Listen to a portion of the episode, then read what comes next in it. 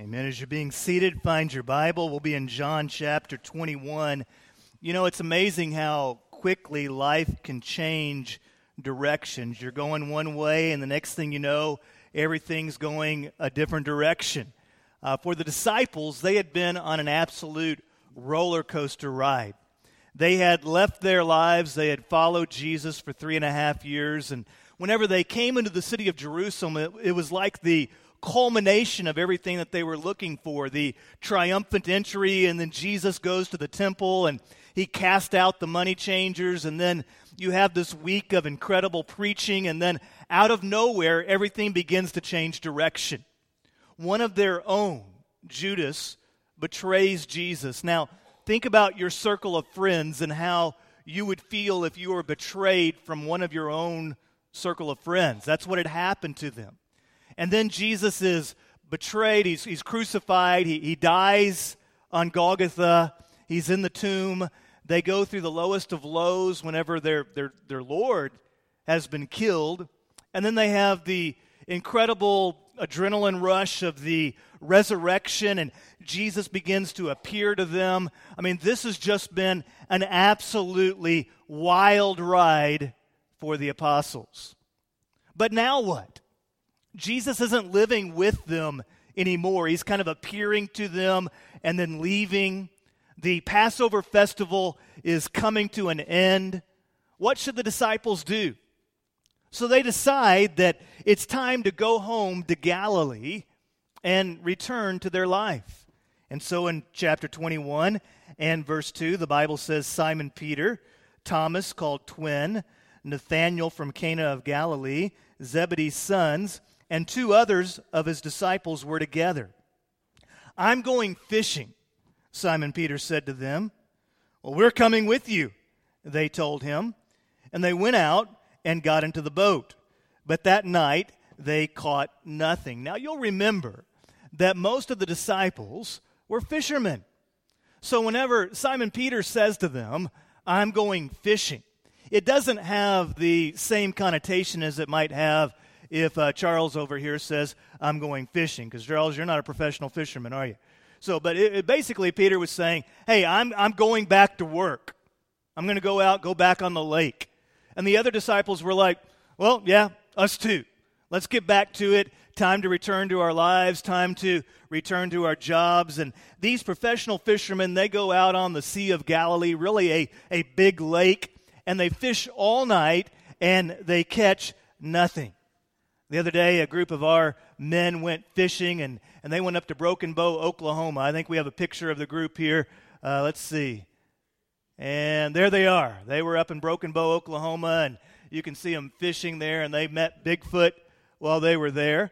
And uh, one of the guys here, uh, Romo, up in the right corner, Robert Montgomery. He is a good friend of mine, and, and Robert loves fishing. In fact, he was one of the organizers of the whole trip. "Harold, I understand you caught some fish.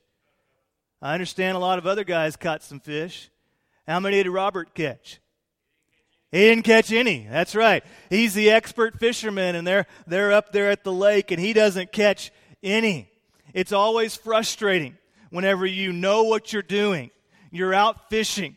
You're there all night long, and you don't catch a single thing. Well, when daybreak came, verse four, Jesus stood on the shore. However, the disciples did not know that it's Jesus. So the sun's coming up, and they're one hundred, maybe two hundred yards off the shore, and they see there on the beach this this man, and they're not, not sure who it is. Well, as you piece together the story from later on in the Scriptures, you, you find that the man on the shore was catching fish. So here they are. They've been in the boat all night, haven't caught anything, and there's this guy up there on the shore who just, just keeps pulling fish out of the lake and cooking them. So you're a little bit jealous of this stranger. Well, then verse five, Jesus calls to them.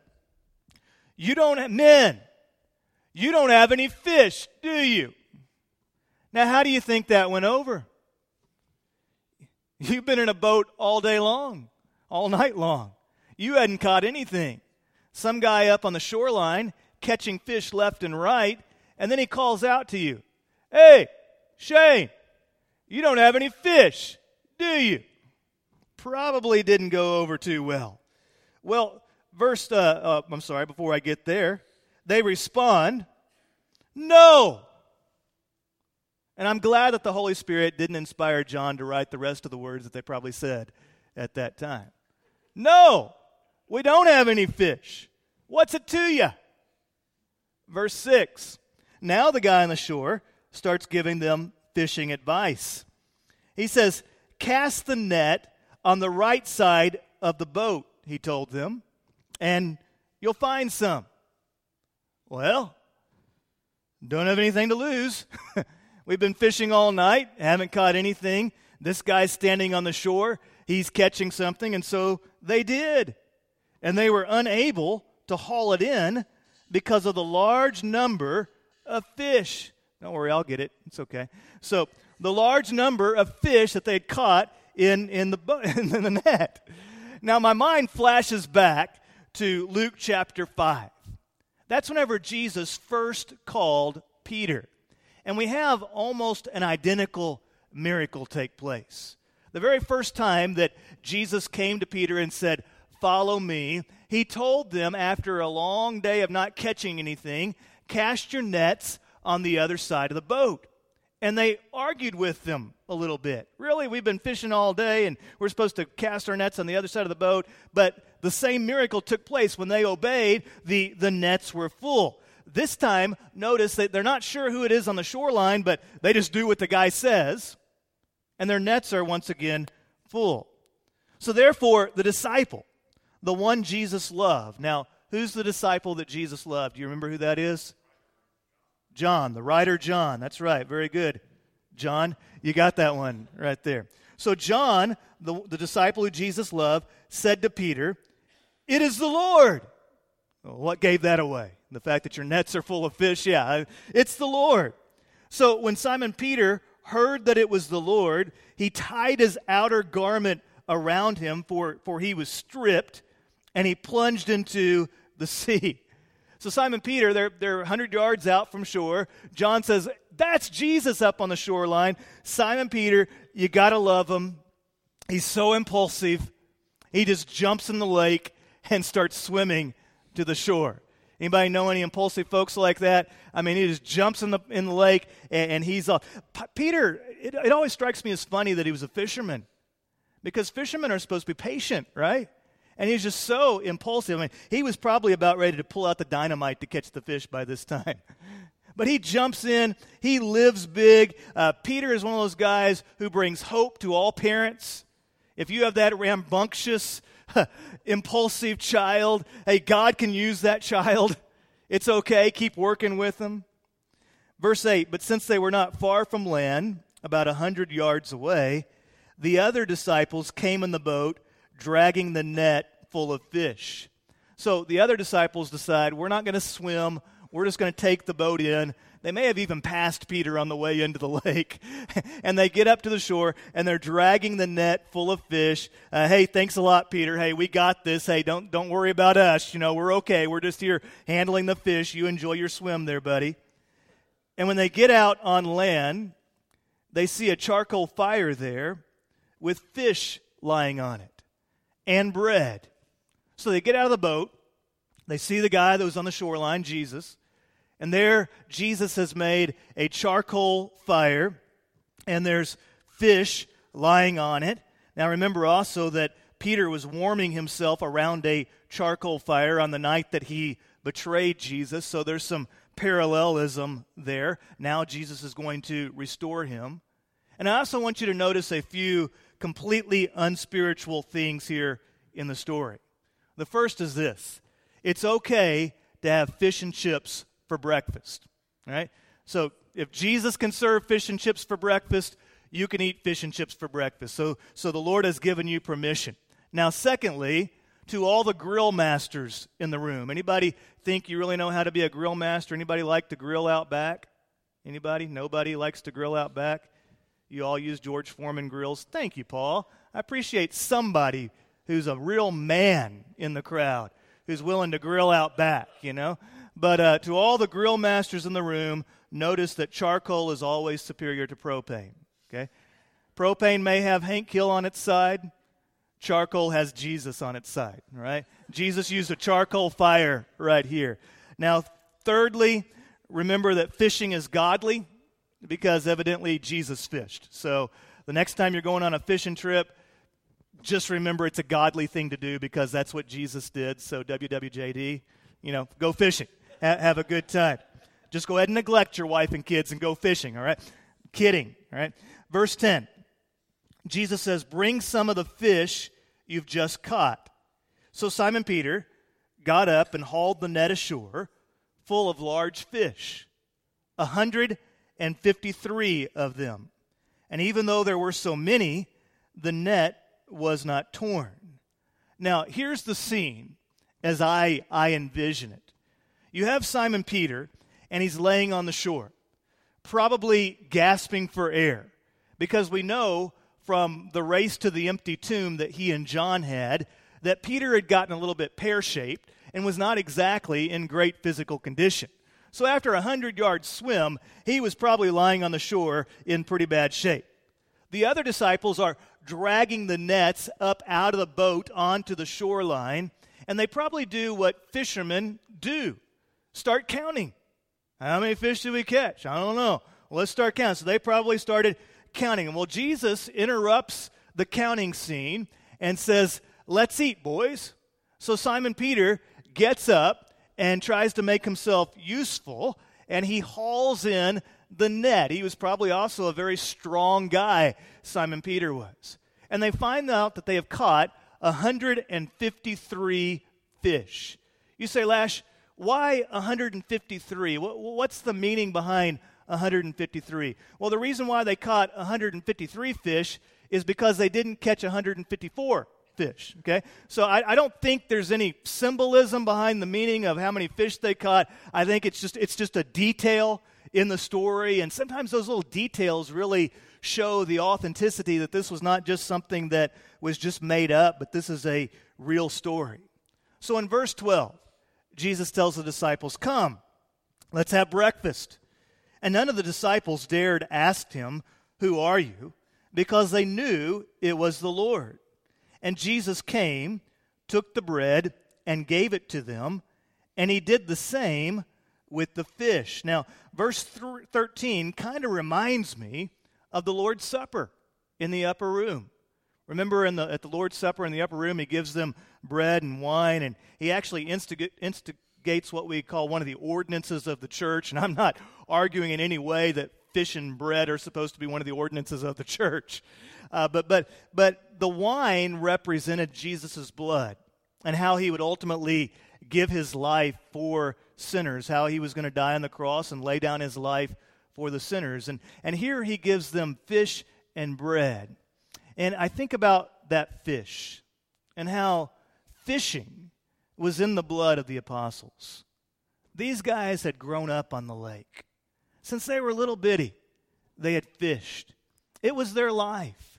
When they didn't know what to do next, wondered what what's next for us in life, they returned to fishing because that had been their life. They had given up everything in the past to follow Jesus. They had gone through such an adventure. But what now? And Jesus begins serving them the fish and the bread. Now this is the third time, verse fourteen says, that Jesus appeared to the disciples after he was raised from the dead. Now remember in Matthew twenty-eight and verse seven, the angels had told the people that Jesus would go before you into Galilee. This is actually the first time that Jesus had appeared to the disciples in Galilee. So it was a, it was a fulfillment of what the angels had said in verse in chapter twenty-eight of Matthew. But it was also going to be much more than just a nice breakfast. Jesus wasn't there just to make small talk. He wasn't there just to feed them some fish. He also had some spiritual business that he needed to take care of.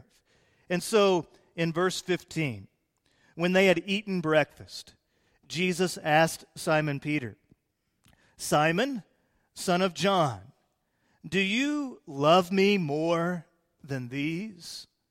And we're not exactly sure what he was pointing to whenever he said these. He could have been pointing to the other disciples. He could have been pointing to the fish. But he asked Simon, do you love me more than these? Yes, Lord, he said to him, you know that I love you. Feed my lambs, he told him. Now let's get a little bit technical here because it will really help you understand the story. The New Testament was originally written in Greek, and then it was translated into English. The word that we have in English, love, th- there's several words to describe love in the New Testament. You have a word called agapeo, you have phileo, you have another one, sturgo and eros. Sturgo and eros actually do not appear in the Greek New Testament, but agapeo and phileo appear quite a bit. Whenever Jesus asked Peter here, do you love me? The Greek word is agapeo. It's a sacrificial, godly sort of love.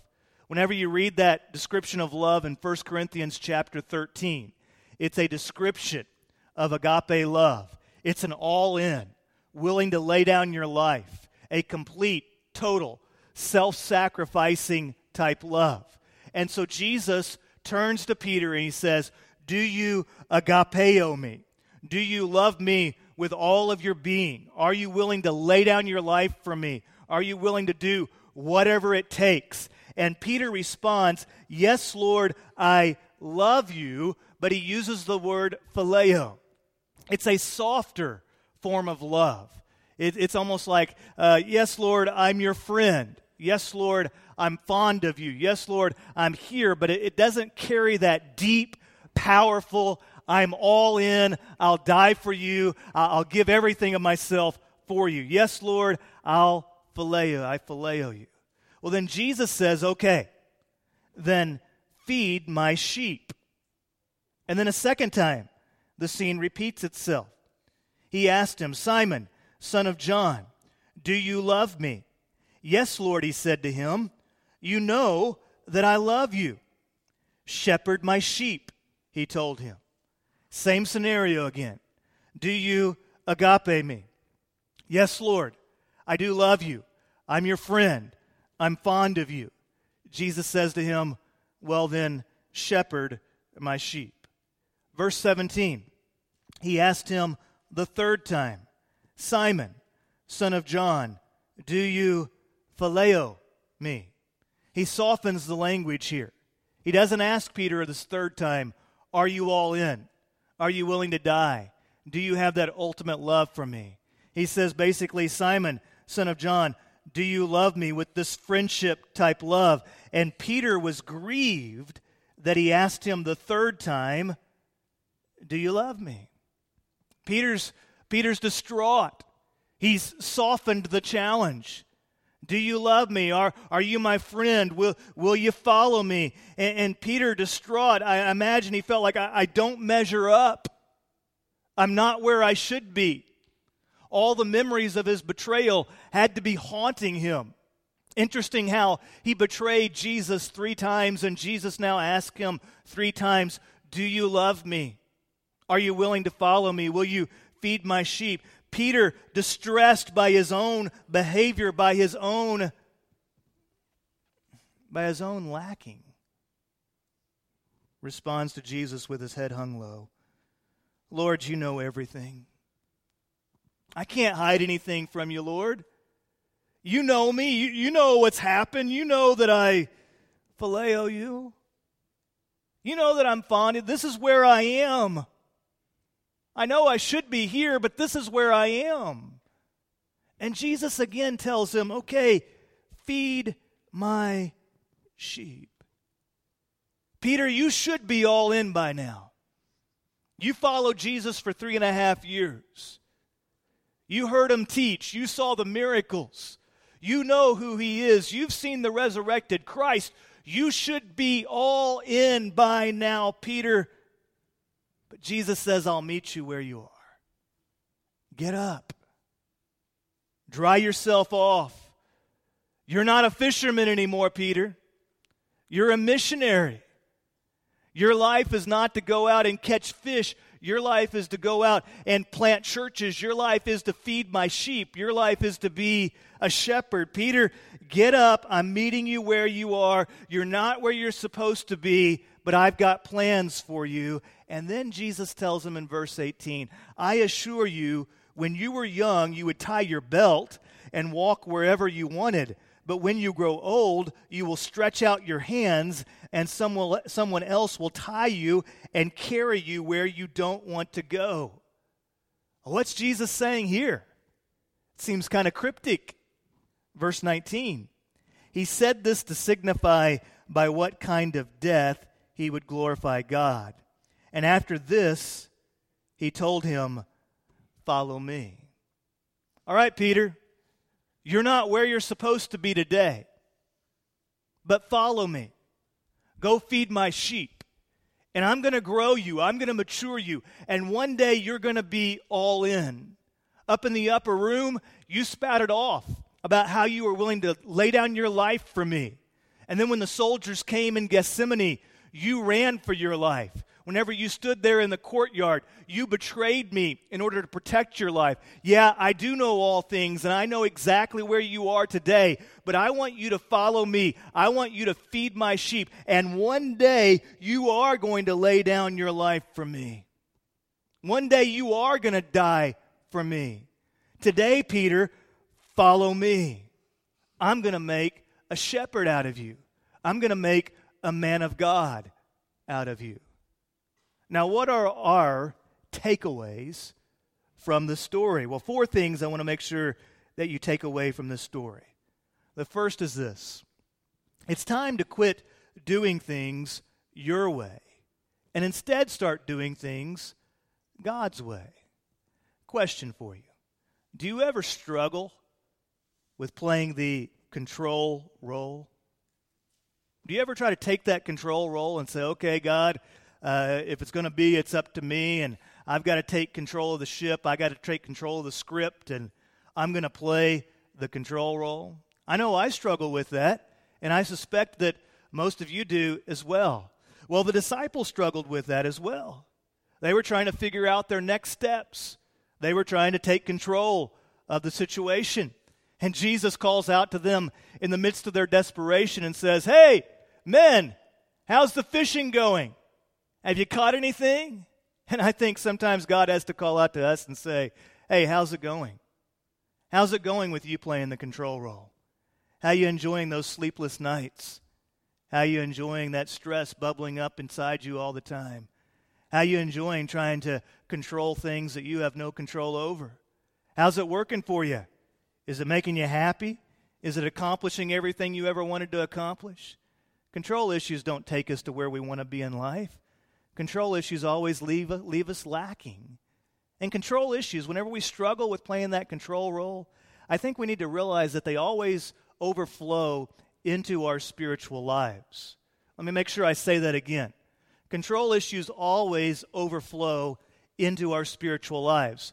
The reason for that is because they tap in to the root causes for sin. Control issues always tap in to my own selfishness and pride. In my pride, I think I can play the role of God.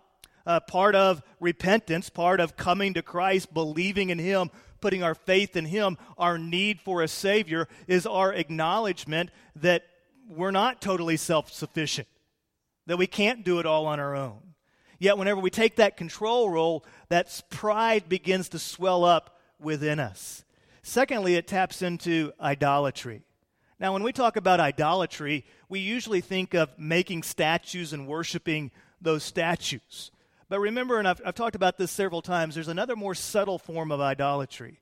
And that is whenever we take God and we try to fashion Him into the image that we think He should be. We create a God in our mind of who God is and what He's supposed to be like instead of the revealed God that we see in Scripture. And so in the course of our life, we have this image of this is who God is supposed to be and this is what He's supposed to do. And we worship that God, and that God is one that we often want to control. You ever played the control role in your praying? God, you need to do this. God, this is what I think, and God, you need to join me in what I think right here. What we're often doing is we're fashioning God into something that we think he should be, so that instead of us serving him, he's serving us. It's time to stop playing the control role and let God have control. Secondly, take this away. God knows where you are today. Now, Peter should have been. Peter should have been further along. He should have been at that all-in point. Instead, he was at the friendship, fondness point. Aren't you glad that God doesn't meet us where we should be? He meets us where we are. Aren't you glad at that? Hey, God meets us where we are, and he takes us to where we should be. If you're taking notes, make sure you catch that. God meets us where we are, and he takes us to where we should be. Do you know how to become a more spiritually minded person? How do you become a more spiritually mature person? Well, for a lot of us, we immediately run towards new behaviors. If I'm going to become a more spiritually mature person, I've got to start reading the Bible more, going to church more, being a part of the life group, doing all these things. Colossians, though, teaches us to set our minds on things which are above. In other words, draw near to Christ. What are those things in your life that really stir your affections and stir your heart towards God? Where are those places where you find God really speaking to you and pouring into your life, and you find yourself feeling the presence of God in your life? Go there. Set your mind on things which are above. And let God begin doing his work within you. Let the Holy Spirit begin directing your thoughts and, and filling your heart with grace and filling your heart with the things of God. And then Colossians says, once you've set your mind on things that are above and, and God is really doing his work in you, then you are prepared to go to war with the works of the flesh. Paul actually uses in the passage combat terms. You're really, you're ready to, to fight and, and go to war with the things of this world that, that distract you and keep you away from God. If you want to grow spiritually, start right where you are and draw near to God. Spend time with God. Spend time uh, letting him stir your heart and, and fill your spirit. Let him do his work within you, and he will empower you to become that new person. He will empower you to see the world differently. And then you will be equipped to do those things, those disciplines of the spiritual life. There, there's nothing wrong with prayer and life group and giving and worshiping. I encourage you to do all those things, but they become active and strong when God's power is flowing in your life. Thirdly, don't wait until you are where you should be to follow God. I find this happens sometimes in conversations. People think to themselves, I know that I should be growing as a Christian. I know that I need to be more in. I, I need to be further along. But there's still these things in my life that I need to take care of. And once I take care of those things, then I'll really start getting serious about my Christian life. So there's always something just causing you not to be where you're supposed to be in your walk with God. And you think, I'll take care of it one day. Well, let me challenge you, don't wait until you get everything taken care of to start growing in your relationship with God. The time for you to start growing is now. Start now. There'll always be some excuse. There'll always be something that stands in your way. The best time to start is now. And you find this example in so many different areas of life. Two years ago, I was in the best physical shape that I've been in since high school. I mean, I was running, I was lifting weights, I was in good shape. Then my wife came in and said, I'm having a baby. And one pregnancy and one newborn year later, I'm not in as good a shape anymore. And I'm thinking all the time, you know, I can make all sorts of excuses why, why I can't eat right and can't get out and exercise and do the things that you need. There's always something standing in the way. But if you're ever really going to, to, to take care of your physical shape, You've just got to get started. You've got to start doing something. And the same thing is true in our spiritual life. We're always, you know, I'll serve whenever I get to this point, or I'll get more active at the church once the kids get to this point, or there's always something. I, maybe I'll join the church whenever I see, and there's always something just kind of keeping us from really jumping in and getting involved. But start now. But I'm not where I need to be. There's there's still some sin in my life. There's still areas where I'm struggling to, to grow. I don't know much of the Bible. Just start now. Start serving Him. Give your life to Him. Start spending time with Him. Follow Him. The fourth takeaway. When we follow Him, it is unbelievable what God can do for us and through us. When you just get up and start following Him, it is unbelievable what He can do for us and through us. What did He do for the disciples? He filled their nets. Hey, you guys caught anything? No. Cast your net on the other side. Okay. Cast the net on the other side. Jesus fills up their nets. Sometimes whenever you just get up and start doing something, you start following God. It's amazing some of the blessings that He pours into your life. He starts filling your nets, and you've been thinking to yourself, man, I have been working forever at this, and God just did something that I could never do. Yeah, He's God. He kind of does that sort of thing. Follow Him. He'll pour blessings into your life that that you never envision. And He'll also mature you and grow you and use you in ways that you can never imagine. When you're just willing to get up and follow Him. Hey, Simon Peter, he had blown it. He had betrayed Jesus. He had contradicted His word. Jesus, I'll die for you. I don't even know the man. He had blown it. But Jesus says, hey, Peter, follow me. I know you're not where you're supposed to be, but follow me. I'll bless you. I'll, I'll mature you. I'll grow you. I'll turn you into a great man of God. And Peter did. He followed Jesus. And just a few days later, Peter preached one of the greatest sermons that's ever been preached. On the day of Pentecost, Peter preaches the message of the gospel there in Jerusalem. And three thousand repent of their sin and turn to Christ that day. And from that sermon, through God's power, the movement known as the church began to take root. And that movement began to spread throughout the Middle East, throughout North Africa, throughout Asia. That movement eventually crossed the ocean. That movement spread throughout the United States. That movement even reached Murphy, Texas. One of the reasons you are here today is because there was a movement that began with the empty tomb that flowed through the message of the Apostle Peter, and the church began to take root and ignite all over the world because there was an old fisherman laying on the beach who was willing to get up and follow Jesus. And Jesus took that guy where he was. He wasn't where he was supposed to be, but Jesus took him where he was, and He made a great man out of him. And God can do the same thing with you. If you'll just follow Him, let Him do His work within you. It is amazing what God can do for you and God can do through you. So the question is, are you following Him?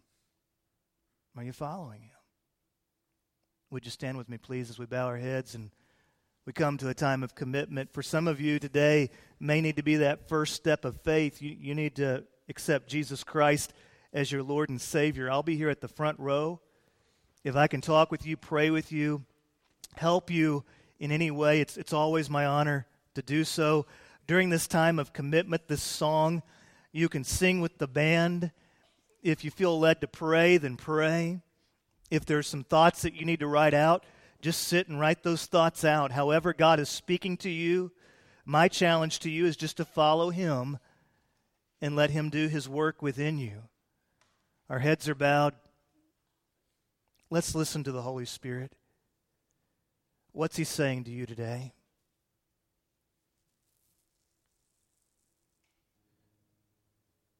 What do you feel the still small voice of God saying? How's he working in your life?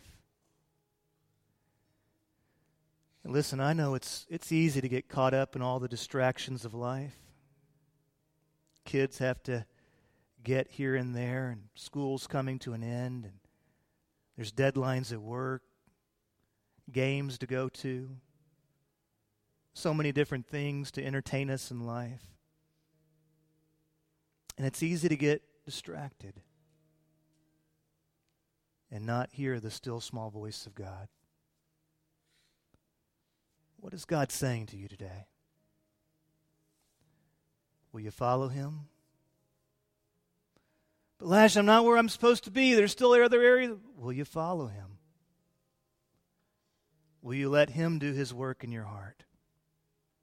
Bless you and mature you. Use you in ways that you may never have envisioned for his glory. Father, thank you so much for this church. Lord, may this church know how much I love them, but beyond that, may they know how much you love them. Father, I pray that we might be a group of people that are passionately following you. Lord, none of us are perfect, and none of us are where we should be. None of us have arrived in your, in your home yet. But Father, you are, you're growing us, and you're doing your work within us. So Lord, help us to follow you, to let you be God, and us to be your servants. It's in Jesus' name that we pray. Amen.